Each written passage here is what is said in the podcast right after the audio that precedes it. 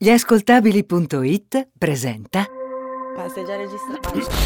Sostenibilità. Sostenibilità for Sostenibilità for beginners. Sostenibilità for Beginners. La sostenibilità per tutti. Ciao a tutti e benvenuti a un nuovo episodio di Sostenibilità for Beginners, il format sulla sostenibilità spiegata a tutti della piattaforma di podcast liascoltabili.it, che potete ascoltare in un adattamento settimanale che va in onda sulle frequenze di Lifegate Radio dal lunedì al venerdì alle 7.30 e alle 19.30. Con me c'è sempre Giacomo Marino Gallina, studente di sviluppo sostenibile all'Università degli Studi di Milano. Giacomo? Ciao Giuseppe, ciao a tutti. Bene, allora Giacomo, oggi siamo qui per parlare di sfide dello sviluppo rurale. Inizio io dicendo che quando parliamo di sviluppo rurale, specialmente per quanto riguarda i paesi più poveri al mondo, come quelli che ad esempio eh, sono presenti nel continente africano oppure in aree come il sud-est asiatico, si deve parlare, gioco forza, anche di povertà. Le due cose vanno di pari passo ove l'agricoltura è un'attività di sussistenza e spesso coloro che la praticano vivono sulla soglia della povertà. Potremmo dire a cavallo di quella che viene definita eh, poverty line. Si tratta di una linea che è calcolata a partire dal costo della quantità di cibo minima per accumulare le calorie necessarie per la sopravvivenza. In sostanza, la Banca Mondiale ogni anno fissa qual è l'entrata minima per sopravvivere, che per il 2018 è stata di 1,90 dollaro al giorno. Chi vive al di sotto di questa soglia è considerato povero. Sì, perché sostanzialmente non riesce nemmeno a raggiungere eh, con le proprie entrate quel fabbisogno energetico minimo che serve alla sopravvivenza. A quanto corrisponde un dollaro e 90 al giorno in euro? È già PPP, quindi Purchasing Power Parity, uh-huh. e quindi dovremmo paragonarlo al nostro potere di acquisto in uh, parità di potere di acquisto quindi sostanzialmente sarebbe di mm, 1,60 euro, una cosa del genere. Ma considerato che è diciamo l'entrata minima per sopravvivere, i nostri beginners vivrebbero con 1,60 euro circa al giorno? Visto gli stili di vita attuali sarebbe un po' dura, francamente, perché se un caffè costa un euro, un euro e venti, veda lei. Direi che è impossibile, vista la vita cara che abbiamo oggi. Sinceramente credo che sia abbastanza impossibile.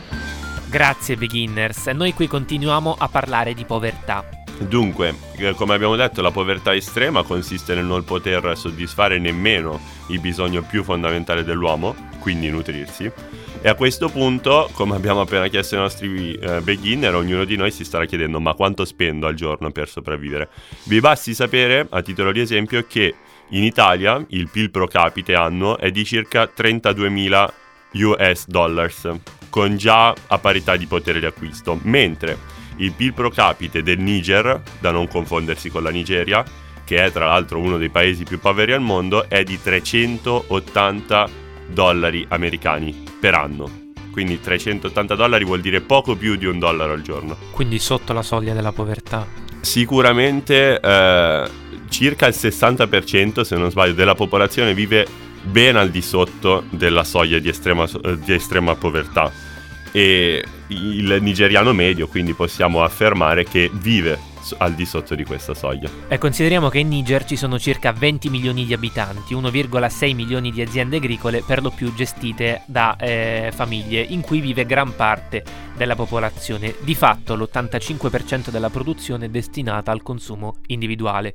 Allora, si tratta di una terra ostile e arida dove l'irrigazione è possibile solo nei pressi del fiume Niger, dove tecniche di coltura e allevamento sono poco produttive. È, è, diciamo, è molto difficile riuscire a mangiare, a nutrirsi, a garantirsi la sopravvivenza giorno dopo giorno. Nel 2015 il 10% della popolazione mondiale ha vissuto sotto la soglia di quella che tu definivi prima estrema povertà. Si tratta per lo più di abitanti del continente africano, ma anche di alcune popolazioni, come dicevamo in apertura, del sud-est asiatico, che eh, si trovano a vivere meramente di agricoltura di sussistenza. Ma com'è che chi è povero, Giacomo, tendenzialmente rimane povero? E c'è una, un filone del, degli studi economici che si occupa proprio di questo, è la cosiddetta economia dello sviluppo, e mm, che tende ad imputare eh, l'estrema povertà e quindi il fatto che chi è povero tende a rimanere povero a un fenomeno, la cosiddetta poverty trap, quindi la trappola della povertà. Ma non confondere con la trap che adesso va per la maggiore. no, direi proprio di no. E eh, in sostanza, prendendo come esempio un abitante di una zona rurale sottosviluppata che pratica quindi agricoltura e allevamento di sussistenza, questi è soggetto a una serie di fenomeni che condizionano la produzione, la produzione di cibo che poi gli serve all'autoconsumo, che è tra l'altro l'unica fonte di, di ricchezza in questi casi. Ebbene, una buona annata può portare questa famiglia di contadini, per esempio, al di sopra della soglia di povertà. Riescono a soddisfare i propri bisogni alimentari e addirittura ad accumulare del cibo per le annate successive e così via, oppure a venderlo sul mercato locale. Poi però cosa succede? Arriva un anno di siccità e la famiglia è costretta a vendere la bestia appena acquistata per sopperire all'annata pessima di raccolto. L'anno dopo ancora la piantagione si ammala, i contadini vendono un altro capo di bestiame e scendono nuovamente al di sotto della soglia di povertà. Un figlio lascia la fattoria per studiare e quindi di conseguenza meno forza lavoro e quindi ancora discesa verso la povertà estrema. Il fatto che uh, l'agricoltura e soprattutto un'agricoltura così sottosviluppata è un settore altamente aleatorio quindi il contadino, non avendo un capitale da parte, non avendo dei metodi, dei mezzi economici anche per, ehm, ad esempio, scongiurare gli effetti negativi di una cattiva annata, si ritrova sempre a combattere per arrivare a soddisfare i propri bisogni eh, fondamentali. E questo in Africa e soprattutto nell'Africa rurale succede tutti i giorni quindi magari un anno il contadino riesce ad essere sopra la poverty line come dicevamo, ma l'anno dopo Uh, magari rischia di addirittura di non arrivare a consumare sufficiente cibo per sopravvivere. E inoltre c'è l'impossibilità di accedere al credito che rende qual- qualsiasi investimento nel settore agricolo, sementi, sistemi di irrigazione, macchinari, totalmente impraticabile, lasciando questo settore in una situazione totalmente arretrata e complessivamente improduttiva. Ora però, Giacomo, passiamo a un paese che dalla povertà sta uscendo, peraltro a una velocità impressionante. È un paese che, eh, di cui tu so che vuoi parlare. È un paese grande, un paese si, molto, tratta, molto si tratta della Cina e in particolare la Cina ha iniziato ad uscire dalla cosiddetta poverty line, a superare la cosiddetta poverty line a partire dal 1978 con le riforme di Xiaoping. Eh, inizia un periodo più eh, liberista, inizia la redistribuzione delle terre, quindi la proprietà privata delle terre, la fine dei piani quinquennali e in vent'anni sostanzialmente la popolazione che si trovava al di sotto della soglia di povertà passa tra il 53% e l'8%. Questi vent'anni sono tra il 1980 e il 2000, anzi 2001 mi pare che sia l'anno considerato, in un articolo di Ravaillon e Chen sul Journal of Development Economics. Questo articolo tra l'altro è molto importante e molto interessante perché mette in luce come l'uscita della povertà in Cina sia legata sostanzialmente all'agricoltura, ovvero al miglioramento della produzione agricola. In sostanza, la decollettivizzazione delle terre cinesi e la presa in carico da parte di agricoltori privati dell'attività insieme alle riforme agricole avviate in quegli anni ha permesso ai contadini di realizzare un qualche surplus. Questo guadagno da un lato ha permesso alle famiglie rurali di uscire dalla povertà e dall'altro ha contribuito ulteriormente all'aumento della produzione. Sì, e tra le uh, politiche agricole che hanno permesso questo passaggio uh, da sotto la soglia di povertà al di sopra di essa figurano l'incentivazione della coltivazione del riso, la costruzione di infrastrutture di base come strade, uh, sistemi di irrigazione e così via, e lo sviluppo di semenze migliori, quindi anche grazie a ricerca strettamente scientifica. Possiamo infine affermare, grazie a questo articolo e grazie ad altri articoli simili, che è stato il settore primario in Cina a permettere alla popolazione di uh, eradicare la povertà. Peraltro la Cina è responsabile di un fenomeno che è conosciuto come land grabbing, ovvero accaparramento di terre. In sostanza la Cina compra o prende in leasing per periodi molto lunghi, fino a 99 anni, estensioni immense di terra a prezzi ridicoli che si aggirano intorno al dollaro lettero all'anno in alcuni casi. Talvolta acquistando queste immense estensioni di terreni, lo Stato acquirente esercita una qualche sovranità su interi villaggi o popolazioni. Sì, quindi come dicevamo, non solo la Cina è uscita dalla povertà, ma addirittura adesso che si trova ad essere in un momento di boom economico e quindi una crescita di popolazione, sta addirittura espandendo i propri territori al di fuori di, uh, del suo territorio. E uh, questo problema che citavi di sovranità in realtà è consistente perché di fatto i territori acquistati sono immensi e su di essi la Cina, grazie a questi particolari contratti, ha una vera e propria sovranità. Quindi si tratta di esercizio della sovranità al di fuori del proprio territorio, che per chi come me è appassionato di legge è, è un fenomeno molto interessante, ma sul quale non penso sia necessario dilungarsi. Giacomo, io so che tu hai condotto una ricerca per capire se esiste una correlazione tra uscita della, dalla povertà in Cina e aumento dell'inquinamento.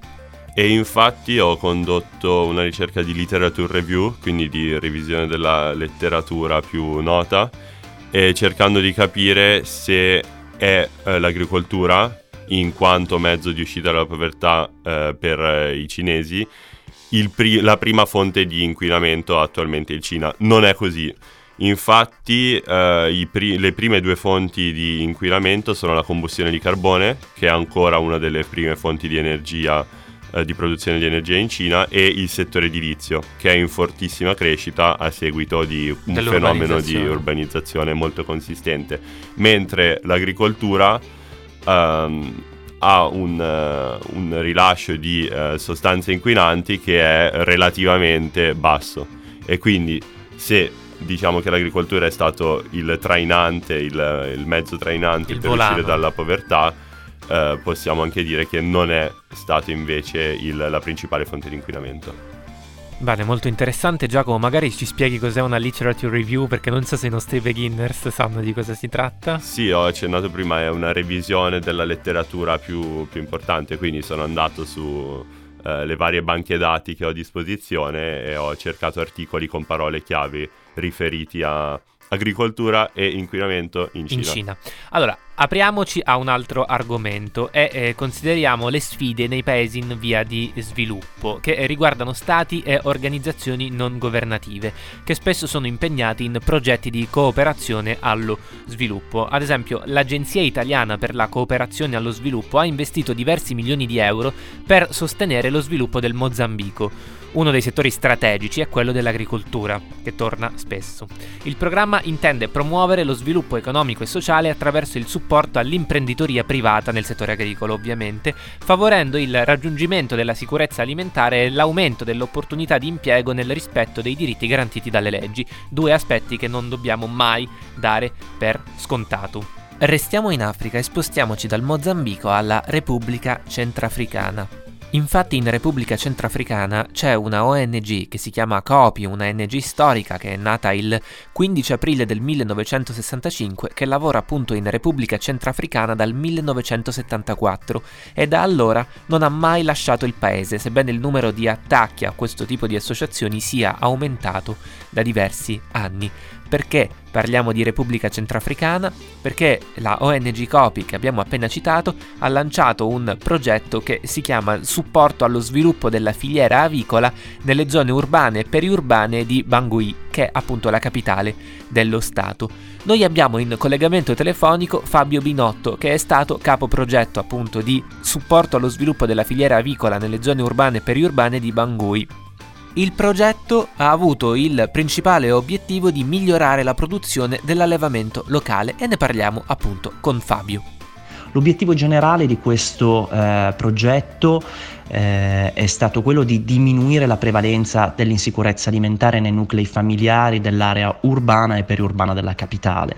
La Repubblica Centrafricana, eh, come voglio un po' ricordare, eh, adesso si trova in una eh, situazione di eredità data da un conflitto civile molto eh, intenso che ha destrutturato un po' tutte le organizzazioni della società civile e anche tutte quelle strutture agricole di base L'obiettivo diciamo più concreto e più eh, operativo è stato quello di, ridinami- di, ridinamizzare il tessuto produttivo della filiera avicola nella appunto mm, capitale e eh, nelle sue zone limitrofe attraverso diciamo delle azioni eh, quali la, il rafforzamento della capacità operativa e tecnica degli avicoltori, le loro competenze amministrative e commerciali.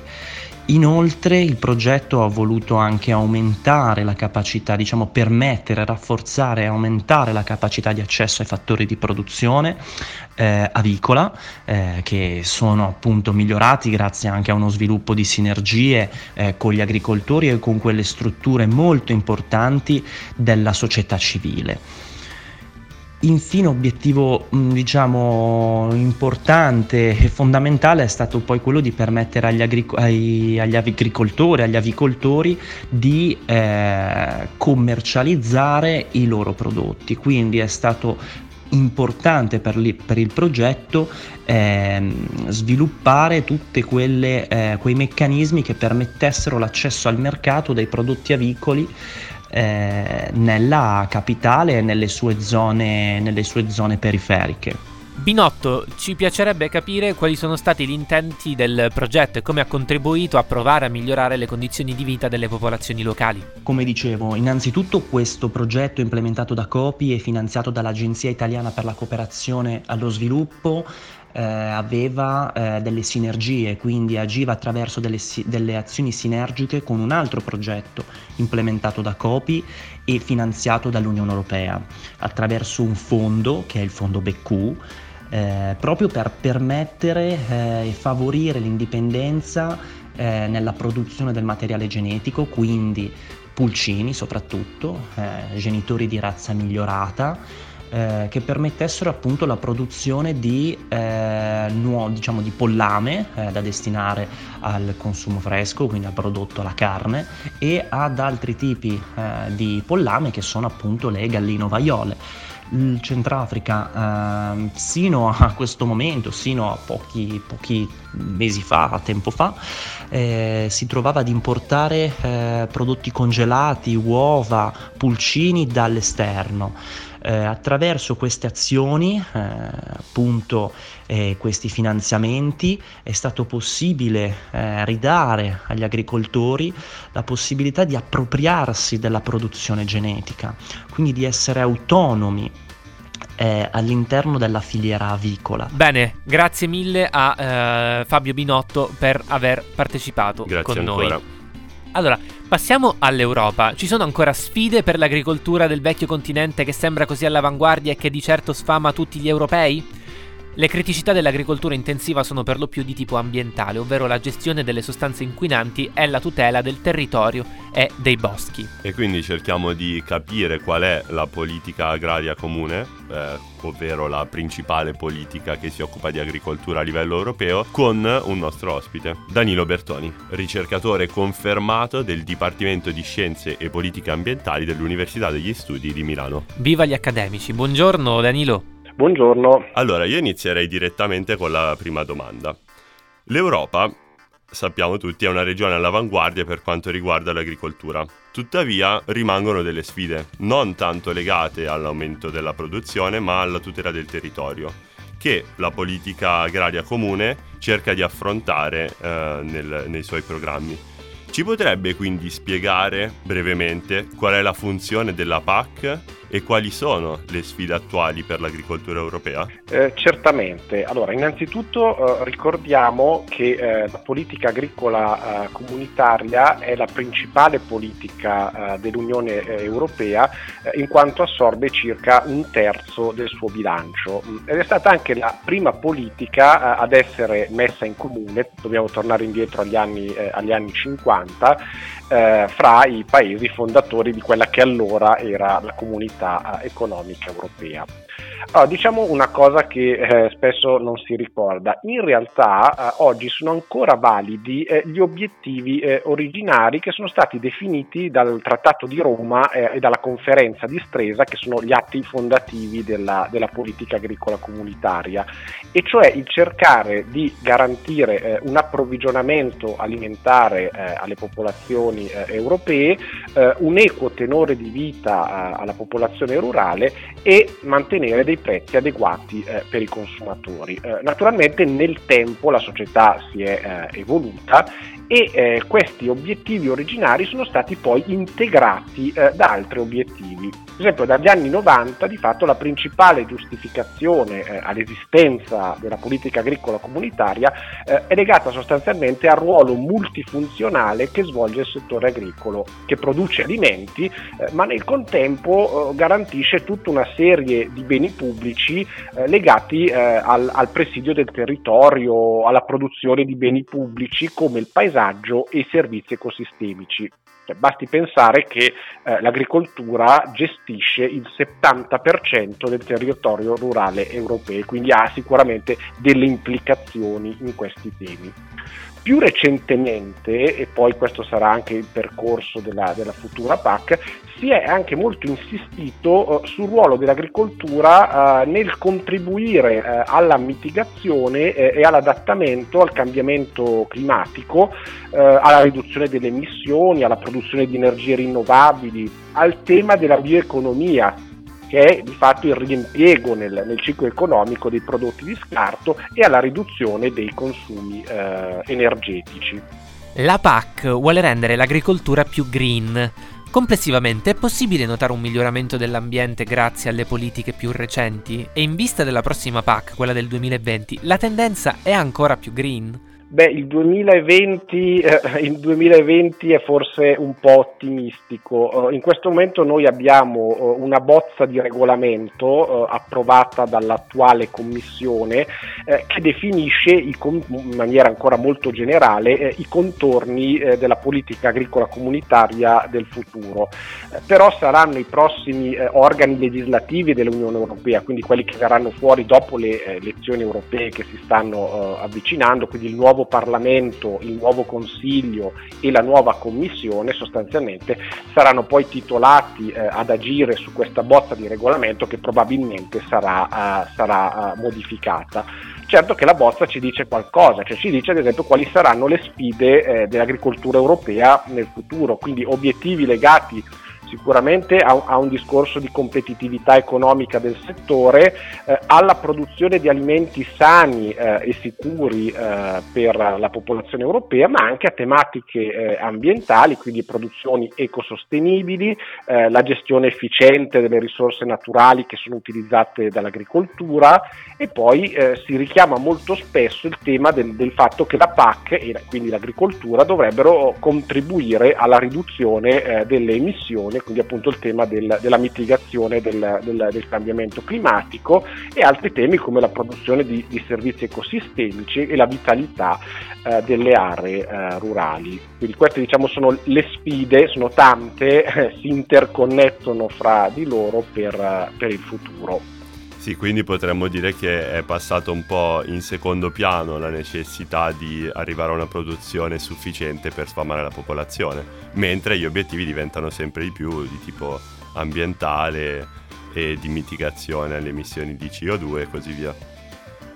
Ma io credo che gli obiettivi non siano necessariamente in contrasto, perché dobbiamo ricordare che comunque la popolazione mondiale sta, uh, sta aumentando, anche se con tassi uh, via via sempre uh, più, più, contenuti. Eh, quindi secondo me la sfida da questo punto di vista è cercare comunque di garantire la produzione di alimenti, ma nella maniera più ecosostenibile possibile. Quindi ci sono diverse soluzioni chiaramente per fare questo, non tutte le soluzioni sono generalizzabili perché poi insomma ricordiamo che l'agricoltura non è un monolite, in realtà ci sono tante tipologie di agricoltura, eh, ci sono soluzioni legate a metodi di produzione diciamo più estensivi come agricoltura biologica, ma anche delle soluzioni, la cosiddetta intensificazione sostenibile Uh, ad esempio l'agricoltura di precisione potrebbe essere uh, in qualche modo considerata una, una di, queste, di, queste, soluzioni per comunque cercare di uh, produrre una quantità di alimenti sufficiente ma migliorando, eh, migliorando appunto la performance ambientale e riducendo appunto l'impatto sugli, sugli ecosistemi. In questo senso la, la scienza, io diciamo, lavoro nella, in un dipartimento che è, nell'ambito della facoltà di agraria, in questo, in, questo, in questo, senso la scienza sta facendo molto per, per cercare proprio di eh, ottemperare ad entrambi questi obiettivi. Bene, ringraziamo Danilo Bertoni. Grazie mille per il tuo intervento. Grazie a voi, eh, arrivederci. Allora, chiudiamo questo episodio dedicato alla questione dello sviluppo rurale citando un articolo di lifegate.it, un articolo che ci spiega, che ci racconta l'inaugurazione del Centro per il Clima e lo Sviluppo Sostenibile dell'Africa, un centro che appunto nasce a Roma e che fa fede a una promessa, quella di un progetto voluto e proposto dal governo italiano al G7 Ambiente di Bologna di due due anni fa, del 2017, e che vede oggi la luce grazie alla collaborazione con il Programma delle Nazioni Unite per lo Sviluppo, UNDP, e con la FAO. Ovviamente questa mi sembra una cosa interessante. Sì, e noi abbiamo parlato spesso di nostre uh, responsabilità per lo sviluppo anche di paesi lontani dal nostro e questa mi sembra un'ottima iniziativa per lo sviluppo sostenibile. Sì, sicuramente sono assolutamente d'accordo e eh, su questo articolo firmato da Rosy Matrangolo si chiude questo episodio di sostenibilità for beginners. Noi vi diamo appuntamento alla settimana prossima con un altro dei grandi temi della sostenibilità e vi ricordiamo che Sostenibilità for Beginners va in onda anche su Lifegate Radio in adattamento settimanale dal lunedì al venerdì alle 7.30 e alle 19.30. Ciao da Giuseppe Paterno Raddusa e ciao a tutti da Giacomo Marino Gallina. A presto! Sostenibilità for Beginners è una serie originale degli ascoltabili.it, curata da Giacomo Marino Gallina, Giuseppe Paternò Raddusa e Francesco Mastroeni. Editing e sound design di Sara Varricchione e Francesco Campeotto. Prodotto da Giacomo Zito e Ilaria Villani. Un'esclusiva gli ascoltabili.it.